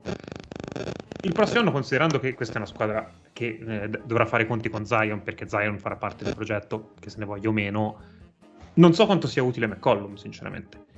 Perché eh, inserisci Zion in quel sistema, mettiamo al posto di Ace, se volete, eh, dei tiri vanno ridistribuiti. Perché fondamentalmente i tiri di, New Orleans erano quasi tutti a, a, quei due, a McCollum e Ingram, e il resto le briciole sugli scarichi. Quindi non so dove eh, vengono trovati i tiri di Zion, che magari non ne, non ne richiede tantissimo, credo che una ventina di partiti le voglia. Seconda cosa, difensivamente questa è una squadra che deve trovare un assetto a questo punto quando metti Zion. Zion era un defensive rating osceno, mi sembra 113, prima di, di infortunarsi, quindi è sicuramente qualcosa completamente da inventare l'assetto difensivo di New Orleans una volta che rientra Zion con gli altri due. Quindi io non so sinceramente... McCollum quest'anno ha funzionato tantissimo, è stata un'ottima trade anche perché sono messi dentro anche... Eh, non mi viene il nome, eh, aiutatemi, assieme a McCollum Ehm, mm, oddio, sa quando non ti vuoi entrare. Sta venendo Kleber perché sto vedendo Kleber, non è Kleber ovviamente. Eh, figlio... Come? Larry Nance. Larry Nance, bravissimo. Sì, giusto. bravissimo. Eh, sì, anche Larry Nance che secondo me è un buon giocatore, fa le rotazioni e quant'altro. Quindi a me come trade è piaciuta. Io vorrei vederla il prossimo anno questa trade per capire un pochino meglio quanto è ottima e quanto è semplicemente buona. Mm, ok. Oh. Eh, ecco, io onestamente mi aggancio solo un attimo al discorso fatto da, alla, alla domanda fatta da, da, Tim per dire che io fossi, fossi fila, quello di cui abbiamo parlato stasera che cercherei di prendere è Snyder. Eh, ma con quel contratto che gli hanno dato sarà difficile mandare via Rivers, ma sono abbastanza d'accordo nel, nel suo complesso. Eh, bro, eh, finendo di analizzare i Pelicans, io stavo mhm. controllando uh-huh. praticamente eh, hanno il 99.5% di eh, appunto parametri draft di prendere una pick uh, top 10 e 66% giù di lì addirittura di stare tra, tra l'ottava e la nona. Eh, ci sono un sacco di giocatori interessanti in quel range, molto probabilmente, e eh, paradossalmente eh, potrebbero aggiungere talento eh, già quest'anno a una squadra che ha già promesso parecchio quest'anno e cui la classifica è un pochino bugiarda. Eh, considerando che probabilmente, eh, anzi, Dodi, probabilmente eh, sei quello di noi che segue un po' di più eh, il, il, draft, eh, eufemismo. Eh, c'è qualche giocatore che identifichi come giusto o effettivamente eh, è un'opzione percorribile considerando il cap intasato quello di mettere subito una gemma relativamente pronta già dall'anno prossimo? No, profili interessanti ci sono. Ci sono e secondo me anche di quelli che possono aver senso su Pelicans. Io mi, mi immagino, penso... Mi dispiace, in eh, questo momento non riesco a capire. Scusatemi, è partita Alexa, scusatemi, bello della diretta. Dicevo, Però non riesco a eh, capire Alexa, quindi... Sì, vabbè, magari ma... puoi aiutarle. aiutarle a, a, Alexa gioca guardia, no? sì.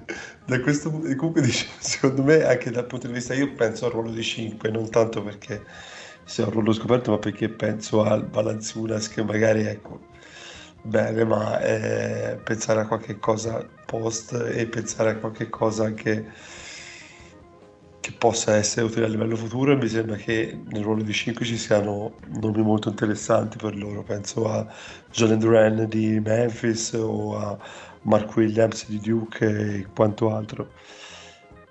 E la cosa che si parte bene per quanto riguarda i Pelicans dal, dal punto di vista del draft è innanzitutto non mi sembra che si sia detto Willy Green mi è sembrato parecchio competente.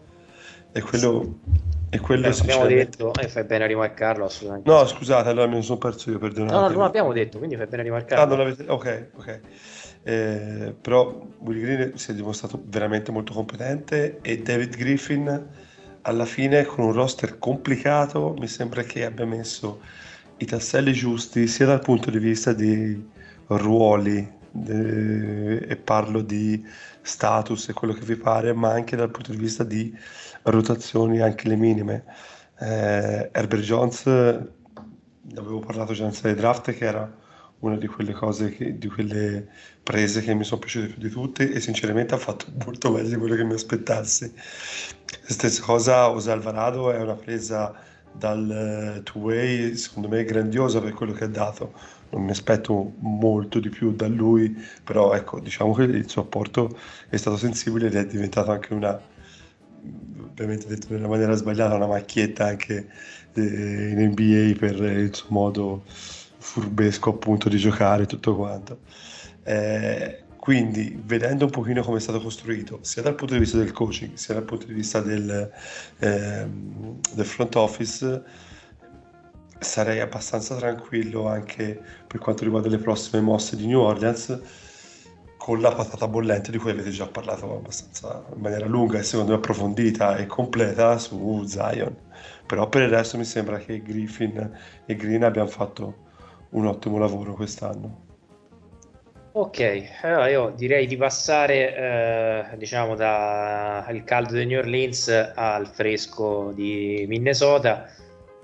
Dopo anni di eh, funerali più che indiani, proprio funerali classici direi, eh, proprio con un'impronta di nero, eh, finalmente di Minnesota quest'anno ne parliamo presumibilmente eh, in termini lusinghieri, essere non in termini lusinghieri, certamente eh, possiamo guardare al futuro eh, in, in, modo promettente. Eh, Minnesota è probabilmente a livello di talento una delle squadre più interessanti anche a livello di costruzione eh, che eh, abbiamo visto nel, negli ultimi 3 o 4 mesi, non parlo di stagione ma degli ultimi 3-4 mesi e, e al di là del flop insomma, di De Angelo Russell che è probabilmente indiziato a una trade o quello che probabilmente sembra in questo momento l'anello debole, eh, c'è da considerare che eh, Kat ha solo 26 anni e che Edwards probabilmente già l'anno prossimo eh, sarà ancora più forte ed è già probabilmente ai margini di qualcosa di molto interessante.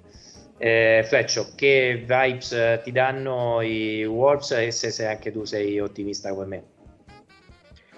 Eh, Ma io intanto sono ottimista anche su D'Angelo perché naturalmente eh, è ovvio che se, se, tu lo consideri un max player eh, non, diciamo così, non è, eh, non è, di quel rango lì, però se tu accetti il fatto che abbia il contratto che ha, comunque come terza opzione D'Angelo Russell mi va anche bene.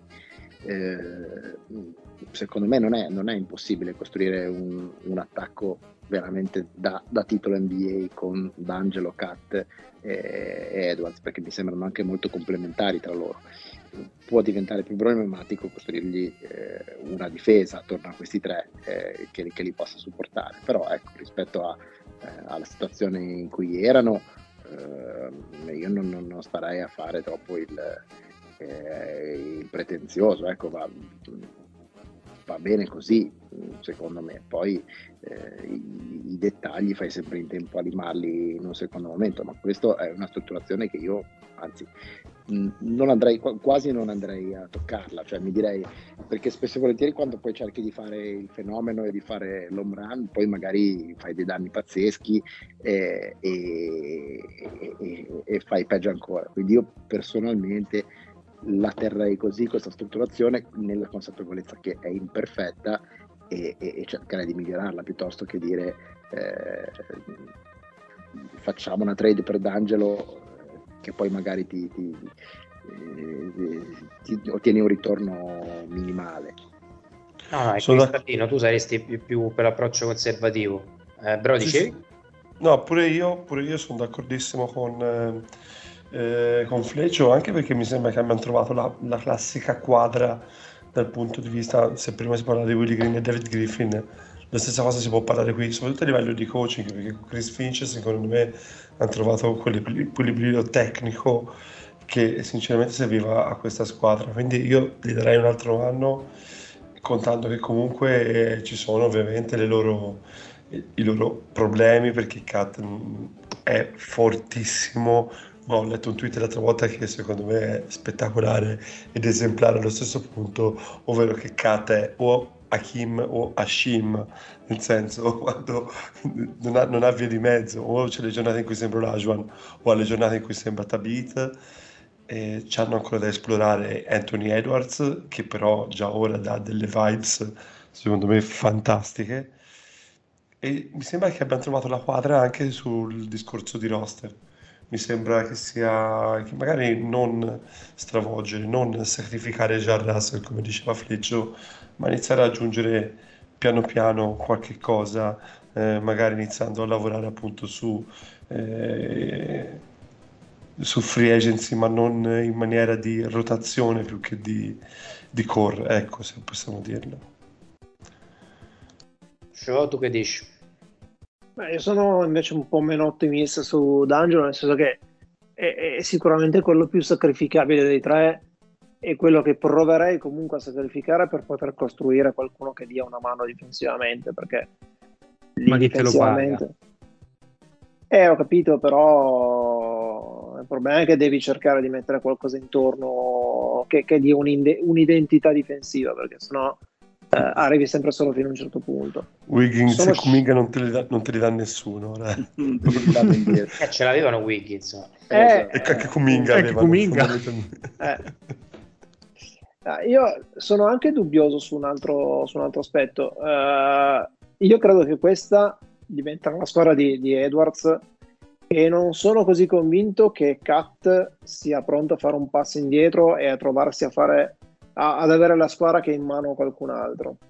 Non credo eh... che, che, che, al momento sia Kata a fare un passo indietro, anzi io penso, sono abbastanza mm, eccitato da quello che potrebbe essere. Io ho parlato prima appunto degli alti e bassi, però Kata c'è ancora da arrivare al prime e sinceramente da quel punto di vista lì sono gasato, ecco, mettiamola così. Sì, però io, cioè, mm, onestamente probabilmente anche per come i playoff poi alla fine sono eh, ci stanno abituando, per cui è, è, è l'esterno che fa, un po', fa un po' la differenza. Eh, cre- credo che alla fine questa squadra nel lungo la porterà dove la porta Edwards piuttosto che Cat. Mm, magari mi sbaglio, eh. e, e io credo che invece sia Kat che voglia essere quello che eh, fa, fa, fa, quello che il, l'uomo franchigia. Poi magari appunto Finch è bravissimo, riesce a, mettere, a metterli insieme, non ci sono problemi da quel punto di vista e, e quindi sono solo mie, mie pare psicologiche. Eh, Nick, tu eh, come lo vedi il discorso su Edwards al di là del fatto che debba più o meno poi Cat fare uno o due passi indietro avanti, cioè nel senso considerando il contesto, eh, ti sembra una stella in grado di trascinare una franchigia ad alti livelli o al momento eh, diciamo è meglio avere prudenza?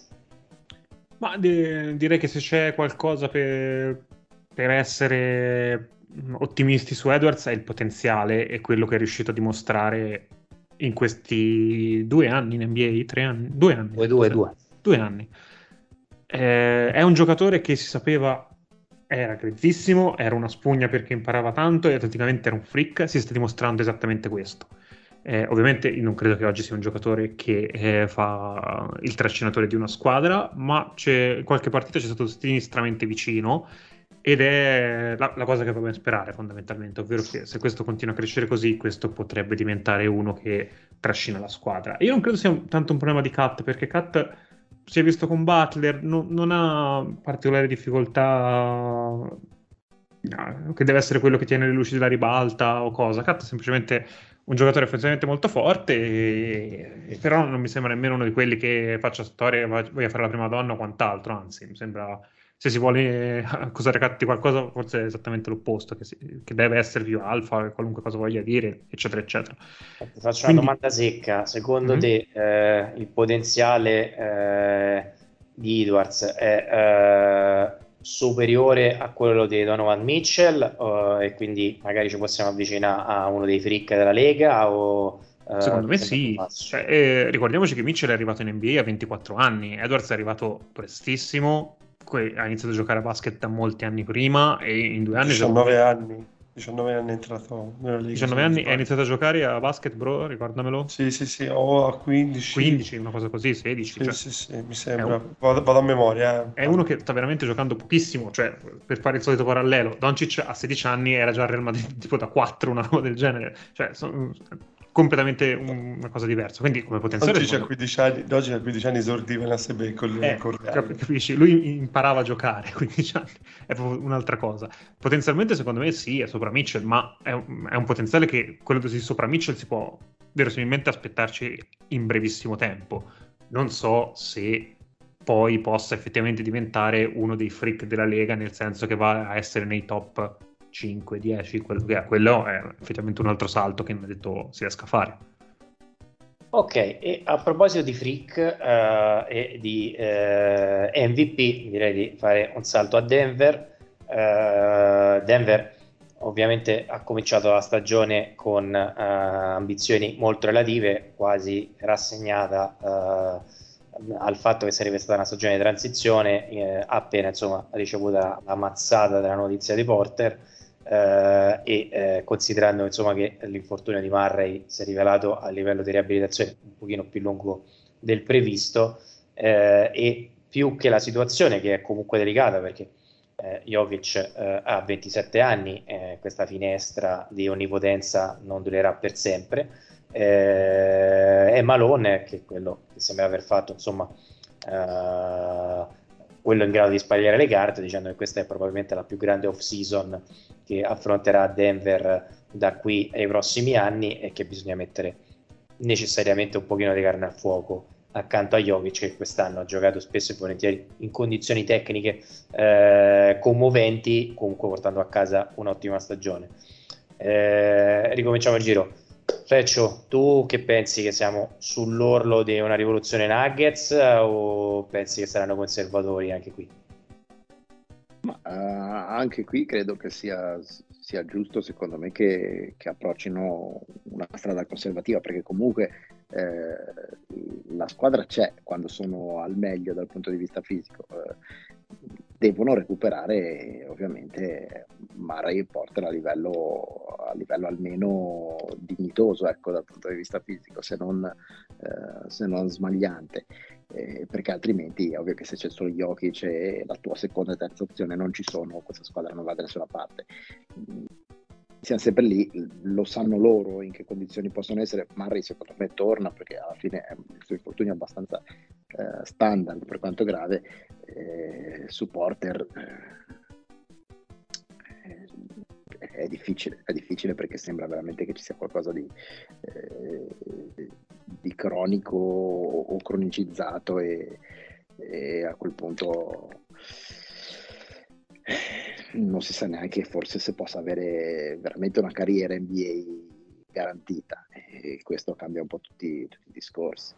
Ovviamente fu il motivo per cui eh, arrivò alla 14 nel draft perché fondamentalmente questo era il talento da, da numero uno e ovviamente c'era tutti sei ma ecco diciamo che se è preso la 14 è riuscito a fare quello che ha potuto fare è il rischio, secondo me il gioco valeva la candela, quindi diciamo che purtroppo però quando c'hai questi problemi appunto cronici di schiena e tutto quanto e prime, le prime avvisaglie ce l'hai al college, ce l'hai quando giochi 30 partite all'anno, se non anche meno perché comunque Porter la stagione da freshman la fece veramente corta, è un problema grosso, ecco. Anche perché eh, diventa un giocatore sostanzialmente, sostanzialmente inscambiabile perché mm, nessuno sì. ti offrirà qualcosa di neanche vagamente vicino al suo valore, cioè il massimo ti dicono no, esatto. ti do due briciole e, e, ci investo e scommetto io su di lui, però quindi diventa comunque un non asset. Sì, perché la cosa dicono comunque non lo perdi per niente, ti dicono, ecco esatto, eh, però, però eh, ovviamente per, l'offerta, per l'offerta è bassa, l'offerta è bassa, siamo d'accordo. Eh, Nick, tu uh, che opinione hai dei Nuggets? Uh, ti piacerebbe vedere una specie di approccio rivoluzionario o saresti anche tu insomma per cercare di valorizzare ah, questo? Mi piacerebbe vederli sani prima di tutto perché quest'anno ovviamente non c'è stato. E... Secondo me io no, non sono così negativo all'idea di spendere un po' dei tanti chip che hanno per provare a prendere un pezzo un pochino più grosso. L'hanno provato a fare con Aaron Gordon e ovviamente non ha funzionato granché perché Aaron Gordon è stato piuttosto mediocre come giocatore però lo stesso Gordon magari puoi impacchettarlo per qualcos'altro e trovare un altro giocatore. Non è semplicissimo secondo me trovare giocatori che sono funzionali a Jokic, anche se è molto semplice trovare giocatori che migliorino il livello della squadra. Questo mi sembra abbastanza palese. Non lo so, secondo me se, se trovano l'occasione io sarei curioso di vederli imbastire una bella trade e, e fare, provare a fare un salto in più. Mi sembra chiaro che anche se fossero sani, questa è una squadra che ha un ceiling abbastanza evidente Eh, sì, sono legati a doppio filo con Jokic, sono legati a doppio filo, però cioè, questo doppio filo mi sembra che sia tutto positivo perché fondamentalmente il giocatore è vero che eh, vivono e muoiono con lui, ma è probabilmente è loro, anche la loro unica linfa di vita al momento per come sono fatti. Mi piace molto, come ha detto Nick, che magari si può pensare a impacchettare ulteriormente Gordon per eh, aggiungere altre cose. Io dico sempre, secondo me con Jokic puoi veramente valorizzare il discorso degli asset, dei piccoli asset, perché questo è un giocatore che riesce a migliorare esponenzialmente il rendimento dei suoi compagni. Quindi se c'è qualcuno che ha un minimo difetto, io penso che almeno a livello offensivo, io penso che lui sia capace appunto di nascondere questi difetti. Però no, non facile, però è normale anche una squadra di quel livello, di quel market non esaltante. È chiaro che loro sono legati a figure come solo Jokic o come Murray o come Porter e poi se salta uno di questi è chiaro che sei un po' fregato, almeno per quella stagione in cui appunto subisci quelle cose. Il discorso di Porter, come ha detto Fletch, è molto più complicato e tutto quanto. Però ecco, diciamo, ripeto, si fa sempre sul discorso che del gioco della candela, secondo me vale sempre per, un, per una situazione come quella di Denver. Ok, show, vuoi aggiungere qualcosa? So, no, io Morris. credo che comunque un, un, altro, un altro giro in giostra se lo, se lo facciano, anche perché quest'anno Murray poteva anche tendenzialmente essere pronto per un rientro, però non l'hanno voluto forzare, secondo me eh, sarebbe sciocco e anche, e anche ingiusto in questo momento dire ok, tolgo cambio qualcosa perché quest'anno abbiamo avuto qualche problema. Secondo me mh, mm, rientra Murray, vedono come va con Murray, Gordon e Jokic insieme, vedono cosa, cosa, cosa fa Porter, che con quella schiena io credo che giochi poche partite, però magari se riescono a mettere in vetrina eh, magari qualcuno che, eh, che, se lo piglia anche solo per, per, scaricare un potenziale contratto bello pesante, eh, ci provano Mm, ma secondo me rimangono, rimangono, così ed è giusto anche per, per, come la vedo. Sì, bisogna anche pensare a un'altra cosa che secondo me si sottovaluta, loro sono molto giovani, nel senso eh. Jokic, Murray, eh, Porter, Gordon, Gordon, Gordon, Montemorris che un altro che ha dato una grande mano, eh, Bones Island che comunque mi sembra che il guastatore della panchina possa farlo in maniera anche eh, molto effi- efficiente tutto quanto, nessuno va sopra i 27 anni. Ecco. Mi sembra un corso in cui tu puoi costruire abbastanza bene e che puoi anche variare mano a mano il veterano. Ovviamente i veterani si parla non eh, nel, nella stessa lingua in cui intendono i, i Nets, i veterani. Ecco. Ok, mentre noi mentre siamo in diretta al momento la partita tra Phoenix e Dallas eh, sul 58-68 con direi un uh, i Suns che stanno provando a girare un paio di video con quattro falli di cui l'ultimo molto discutibile che è stato quello sul rimbalzo finale con entrambi in aria in cui lo stesso Doncic ha ammesso che ha floppato almeno se non resto, l'avrei chiesto sì, effettivamente continua un po' quello che avevamo preconizzato ovvero la qualità dei fischi oggettivamente oscena. oggettivamente brutta. Però, eh, cioè, ma non è nemmeno un problema di favoriscono uno favoriscono l'altra è che se si premia un tipo di gioco vedrai quel tipo di gioco e quindi lo spettacolo ne viene un po' meno.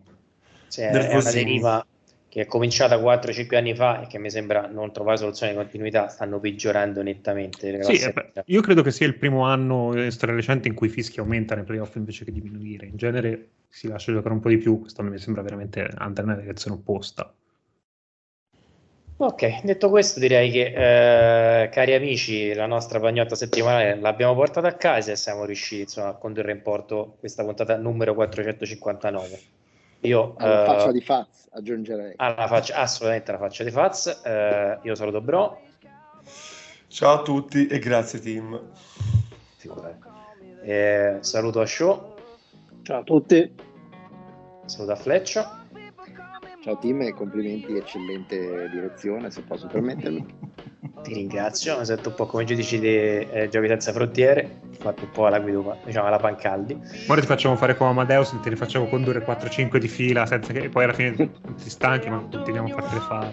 E facciamo diventare Faz Fiorello. Facciamo una specie di Eurofestival. e ovviamente un saluto a Nick. Un saluto, grazie mille, Fra, grazie a tutti. Ciao anche da parte mia e un saluto. Cause I'm a picker, I'm a grinner, I'm a sinner. I play my music in the sun. I'm a joker, I'm a smoker, I'm a midnight joker. I get my loving on